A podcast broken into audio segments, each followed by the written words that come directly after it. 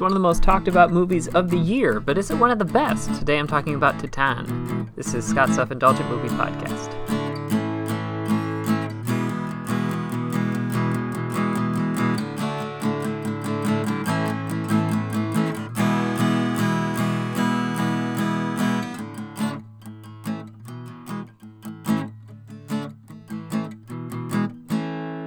Hello, movie friends. Welcome to Scott's Self Indulgent Movie Podcast. I am Scott, and today I'm talking about a French film called Titane, which is, uh, or Titane, uh, I'm not exactly sure on the pronunciation of this one. Should know better after uh, all the years I took of French. But yeah, it's a very controversial film. It's gotten a combination of rave reviews and kind of uh, garish responses to it. So I thought it would be a perfect one to talk about, especially since I just watched it on Hulu. So without further ado, let's get started. Almost every year, there's a movie that makes a larger than life buzz. It's usually a film that makes a splash during a festival run and features controversial or shocking content. And the script is already written from there. A large group of people call the film a daring masterpiece, and the naysayers say it is entirely reliant on shock value and isn't saying anything. A bunch of people covered the film for the you won't believe what's in this movie reactions, others put it in their best movies of the year list, almost as a middle finger to convention and the film maintains a solid fascination amongst fans of offbeat cinema.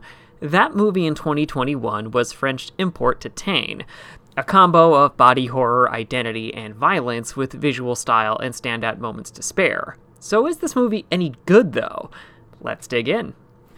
The film follows a young woman named Alexia, who, thanks to a horrific traffic accident when she was a child, has a metal plate in her head, a maladjusted attitude, and a fetishistic relationship with cars.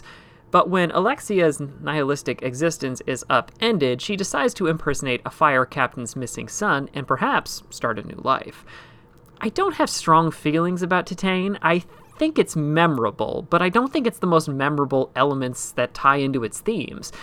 Said memorable elements include a ton of horrific violence, and apparently uh, impregnation via a vehicle, yes, really, and complications from it. A lot of graphic nudity, and the strange dynamic between Alexia and the fire captain who takes her in. Part controlling, part sexual, and part abusive.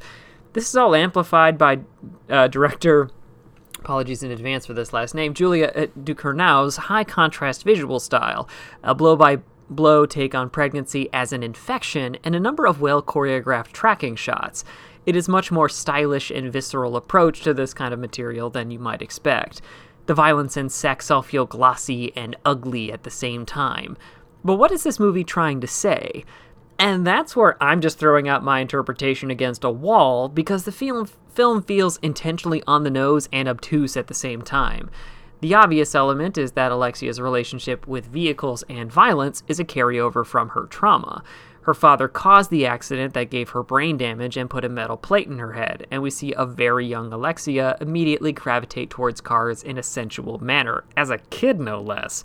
Which, of course, is corrosive because cars can't truly love you back, and that violence can and will catch up with her eventually, hence, a very painful pregnancy via the car which means her odd pull towards the fire captain, who kind of knows Alexia isn't his estranged son, aka an actual loving relationship between a father and a child, despite the oddities, makes sense.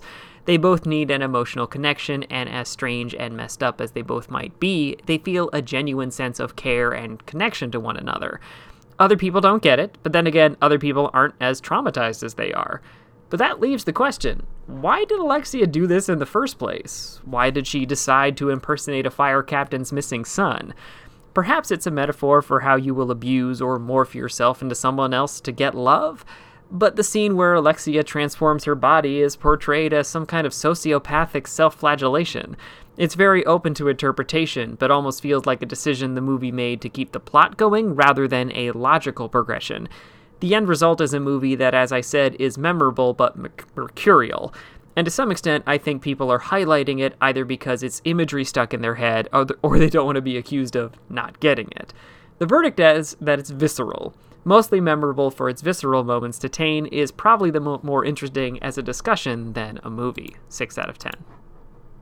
This has been Scott's Self Indulgent Movie Podcast. Thank you so much for listening. Don't forget to like, share, and subscribe wherever you get your podcasts. And don't forget to join our Facebook group, Scott's Self Indulgent Movie World, for the latest reviews, discussions, and more. See you next time, everybody, and stay safe.